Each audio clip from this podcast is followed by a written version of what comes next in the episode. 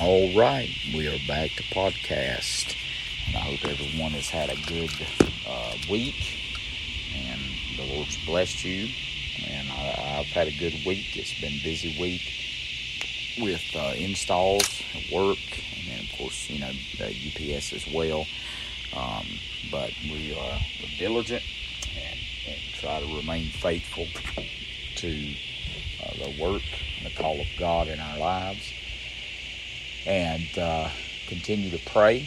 Pray for the needs of the church and uh, permanent uh, situation. We are um, looking at a couple of places. I'm looking at the one uh, in Landis, hopefully this week, uh, that I've made mention of. Uh, another opportunity is also kind of uh, possibly come up, which may even be even better. So uh, we just uh, we're just praying God's will Uh, be done, and that we can move forward and uh, do more for Him in the days ahead. I want you to take your Bibles uh, this evening. We're back in the book of Galatians. Back in the book of Galatians, and I have uh, thoroughly enjoyed the Galatians study, and uh, one of my one of my favorites. Uh, I do. Uh, I love the epistles, and Um, the uh, the Ephesians are, are wonderful as well. We've got two more chapters in Galatians to cover, and so we'll be done with that on uh, Sunday night. Sunday night we'll kind of conclude our Galatians study. Study. We've got uh, Galatians five tonight, and Galatians six on Sunday. Galatians chapter five. Now, Paul is, he is hammering this point home. He is serious about this matter of liberty in Christ. Now, let me say up front that it, it, in, for a mature Christian, you, uh, you'll never get this, you know, confused, but the, the difference in liberty and uh, a license to sin, okay? Liberty in Christ is not, is not a license to sin, okay? Right? It's, it's quite the contrary. Couldn't be more opposite. We do not have a license to sin. But liberty in Christ is a... is a love of Christ constraining issue. You remember I've said it often that, uh, and quoted it when Paul said that the love of Christ constraineth us. You remember me teaching on that on several several occasions. I've preached on it lately concerning the constraining love of Jesus Christ. So that's what liberty is seeking to teach us. It's seeking to teach us that due to our mutual love for one another, Christ's love for us, our love for Christ, that we um, that that we have liberty and enjoy that liberty in Jesus. Now, we're going to Galatians five, verse number one. Stand fast, okay, so to stand fast would mean to uh, stand strong, stand firm, is what he says. It's how he starts us off. Stand fast, therefore, in the liberty wherewith Christ hath made us free, and be not entangled again with the yoke of bondage. So Christ has made us free from the law, from having to perform the law. He's made us free from sin and the bondage of sin, and that we are not to be entangled again with anything that would keep us in bondage. Now, that that's a gamut. I've seen religious bondage. I've seen sin bondage, drugs and alcohol and uh, pornography and gambling and, and all of these things that, that people are addicted to uh, hold them on, hold them in bondage. Okay, and so we're not to be entangled in anything that would get us in bondage. But not only does it have to be those things, it could be very well could be, and often is, uh, religion. Religion can put you in bondage, and that's more or less the context in our, our passage here, is, is the bondage of religion. So, Paul says, stand fast and don't be entangled with anything that would put you in the yoke of bondage. Behold, I, Paul, say unto you that if you be circumcised, Christ shall profit you nothing. So if you, if you think you have to be circumcised to be saved, then Christ is not doing anything for you. It was your circumcision that you think did it. Okay? Verse number three, for I testify again to every man that is circumcised that he is a debtor to the whole law. So if you put yourself under the uh, the, the guise of circumcision and require that for salvation, then you have just made yourself subject to the entire law and the law system, not just circumcision. Okay? So, these are good points. These these are great arguments that Paul is making, great and pure doctrine that he's teaching. So, let's take this a step further. Verse number four, I believe we're at. Look with me, Galatians five. Christ is become of no effect unto you, whatsoever of you are justified by the law, you're fallen from grace. Now, we've heard that term before. There's not one of us in here that's been in church or saved in any amount of time that hasn't heard the term fallen from grace. Now, when when when we think of fallen from grace, we typically think of things that we've been taught by, say, a uh, say a more Pentecostal or Church of God belief system, or a free will Baptist belief system of being able to lose one's salvation. That's not what fallen from grace is referring to here in the Bible. Fallen from grace here in the Bible means that they they clung to grace. They they grace was their only way. That they've added law, and so they fell from that grace that God had had them in. Now, that doesn't mean that they were lost. It could mean that they were uh, exposed to false doctrine and they almost give way to it. And that's why Paul is trying to, or seeking to, try to correct this. For we through the Spirit wait for the hope of righteousness by faith. Okay? Verse six, for in Jesus Christ neither circumcision availeth anything, nor uncircumcision, but faith which worketh by love. So, it's not circumcision or uncircumcision. Now, I love what he says here. Ye did run well. Who did hinder you that ye should not obey the truth? We could preach that for hours. We could preach that for literally hours. Ye did run well. And notice it says, who did hinder you? It doesn't say what hindered you. It says who. Typically, somebody that was running well ceases to run well. Someone that was in the race, in the fight, in the battle, doing the work of God, and they ceased. It's not always, or usually not, a what, but a who. That's what Paul said. Who did hinder you?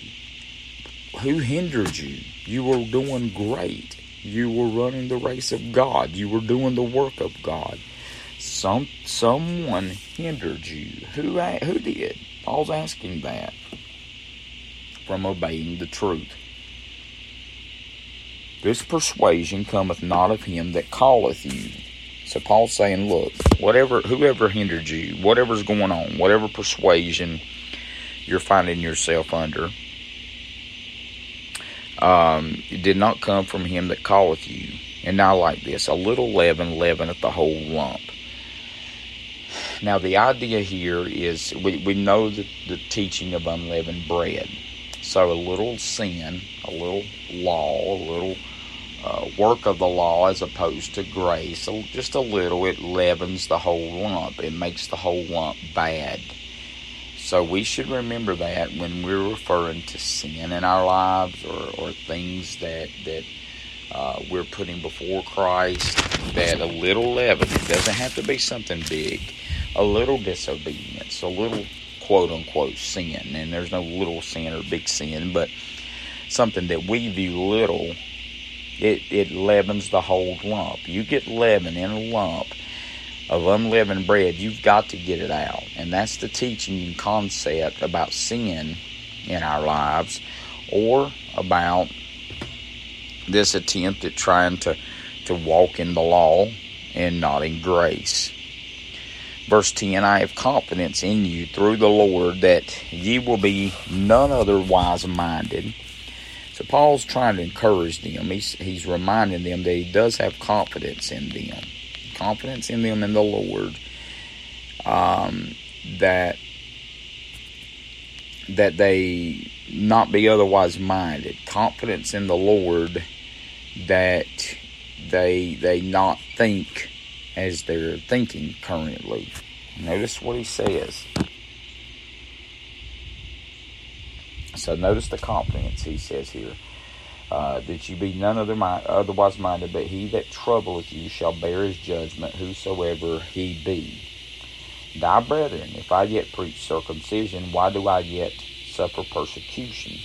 Then is the offense of the cross ceased. I would they were even cut off which trouble you. For brethren, ye have been called unto liberty. Now, like this.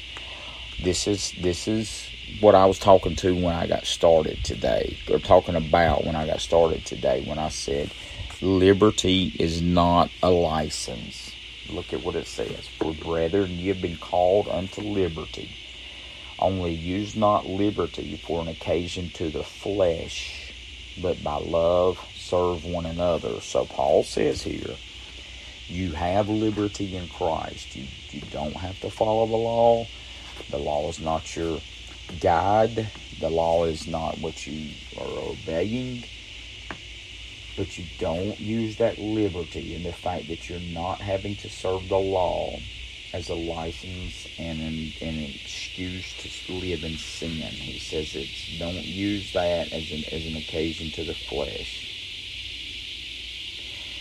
Um, verse number eleven, for all the law is fulfilled in one word, even in this, thou shalt love thy neighbor as thyself. And you know, I've often thought of that. I've often preached that. But think about the depth of that. Love thy neighbor as thyself. We we love ourselves pretty good. We take care of ourselves. We uh, we we don't want others to know bad about ourselves. We don't want others to think bad about ourselves. We Uh, you know, we, we like to look out for ourselves. We feed ourselves and clothe ourselves and, and, and so forth. And we should consider all of that when the Word of God teaches us to love others even as ourselves. In other words, it doesn't say put others before yourself, okay? But it does say love others like you do love yourself. Now, that's that's pretty plain. But to love and serve one another. Now notice, I find this fascinating. In every epistle, every epistle in the church that Paul has to address, every so that, so I've taught you what the epistles are. The epistles are letters to the churches. In every single one of them, even Philippi. Philippi, there's there's not a lot of rebuke. There's not a lot of sin. Not a lot of there's law issues, but there is one problem. Every single epistle you will find, Paul has to deal with this matter of how we treat each other, and he's not talking about outside of the church. He's talking about inside of the church. Every single epistle, we should love and treat others, love others, as we love ourselves. Now, he's plain on this. But I'm telling you, every church that you see, every I've pastored two, and it goes on, it's went on in both. Yeah, I've had different results, it seems like, in in different churches, but where a couple of people or a few people just couldn't get along, just didn't like each other, just couldn't click together, just couldn't get past differences, couldn't get past past things and issues, and it's without fail. Every church, Paul, and, and here's what people think. Here's what they say. Well, I'm not going there. They they can't get along. I'm not going there. It's a big fuss and a fight. I, I'm not going there. They, you know, and so they hop around and they ne- they never settle in a church. Here's the issue. Every single church Paul dealt with went through that. Every one of them.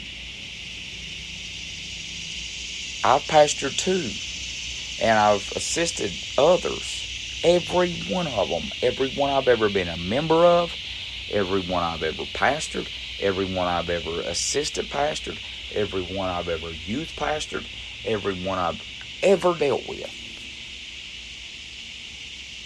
Every single one of them have had this issue. Might not have had some other issues. Might not have had, you know, an adulterous situation. Might not have had a... Uh, you know, different situations that you should, but every single one of them has had this. And ju- guess what? Every single one that Paul with had this, dealt with had this. So obviously, leaving a church doesn't mean you're going to avoid it, because it happens. So watch this. Verse number fourteen, thou shalt love thy neighbor as thyself. Verse fifteen, but if ye bite and devour one another, take heed that ye be not consumed one of another. So he's he's accusing them of biting and devouring one another, biting and chewing and and doing harm to each other. Now, here's the key. This I say then, walk in the Spirit, and ye shall not fulfill the lust of the flesh. So he ties in not being able to get along with one another. He ties that in with walking in the flesh.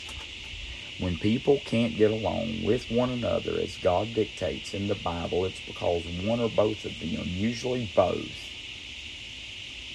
usually both. As a matter of fact, about ninety-nine point nine percent of the time, in fact, probably one hundred percent, I don't know that I've ever seen it uh, just entirely one. one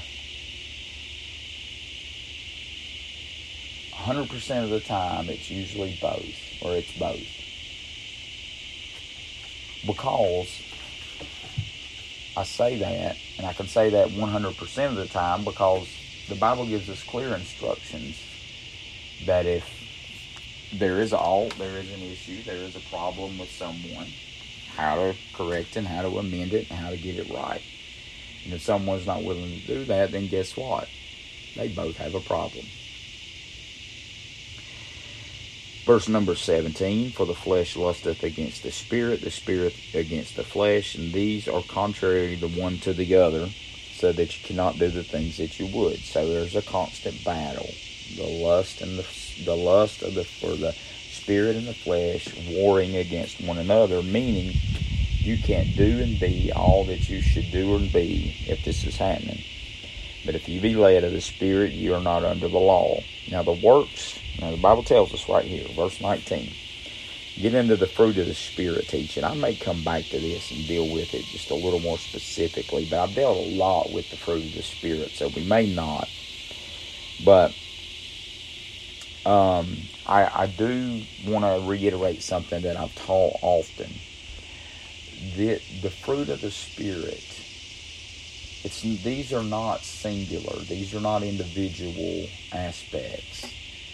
The fruit of the Spirit are collective, and it makes up, in other words, You can't have one without the rest of them. I've told you that before. And here's why I say it. It says the fruit of the Spirit are manifest, which are these.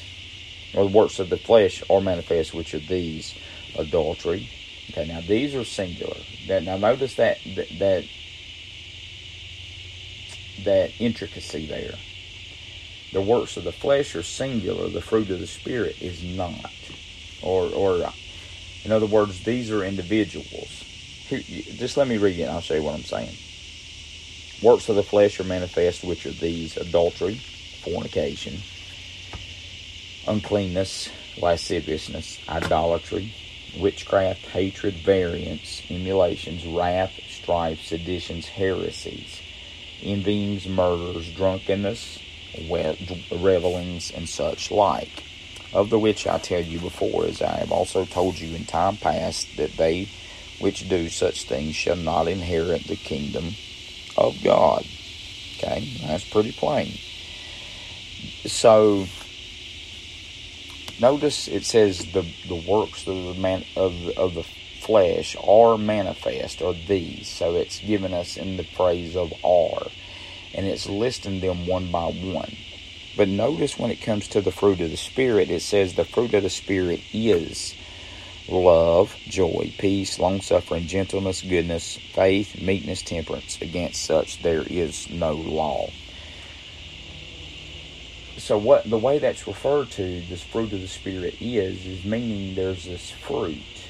And this fruit is made up of all of these aspects.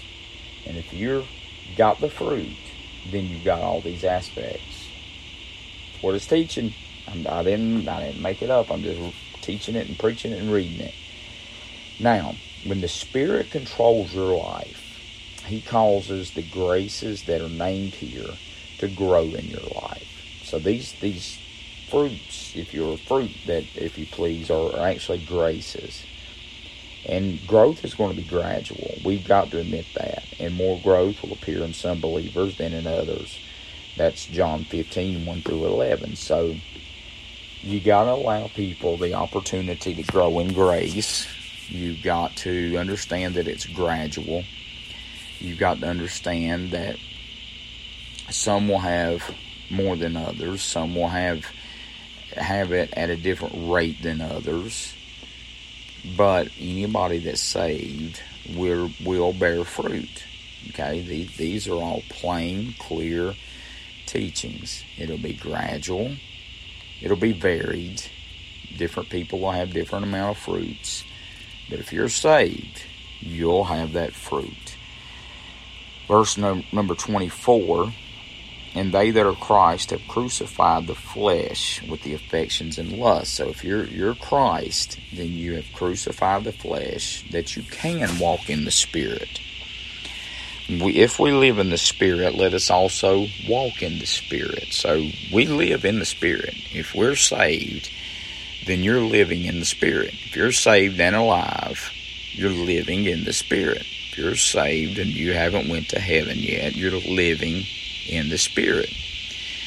But the, the catch is, the challenge is, if we live in the Spirit, and we are, if we're saved, then we are to walk in the Spirit. That means a progression every day of walking in the Spirit of God. Let us not be desirous of vainglory, provoking one another or envying one another. In other words, let's put the onus, let's put the responsibility on ourselves. So, Paul lists several manifestations of the flesh. He lists drunkenness and adultery and fornication, and but and, and every one of them are. But what brings him to that subject matter just happens to be the fact that folks can't get along. And he's saying because of that, you're working outwardly in your flesh. Now here's the reality about that. We're going to get along with different people at different levels. Some people you're going to be friendly with. Some people you're going to be really close with. No preacher should ever try to force relationships or make people just really uh, you know, be buddy-buddy when maybe that's not how neither one of them are geared.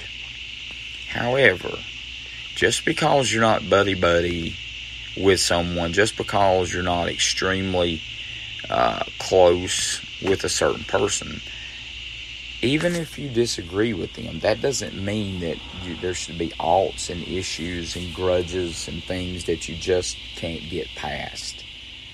You can make up every excuse and mountain on the man of why you don't want to be around the person or, or why you don't get along with the person. But the reality is God doesn't address it in terms of the other person. He puts the responsibility on us.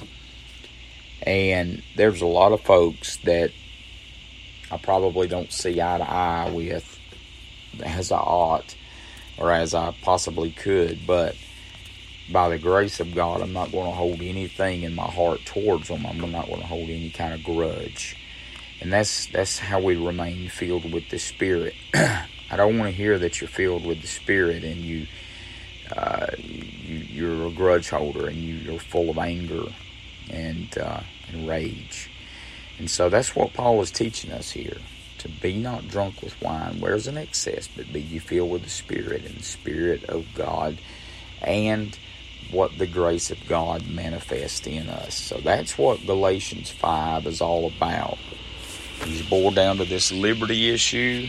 And as he's tied the bow on this liberty issue, he says, hey, listen, now you need to learn to have grace one towards another because the grace of God has been given to you. All right. I hope you've enjoyed Galatians chapter five. Will be Galatians six on Sunday night. And I hope you've uh, enjoyed this lesson. Have a great day in Jesus. I'll see you on Sunday morning. Good night. God bless. I love each of you.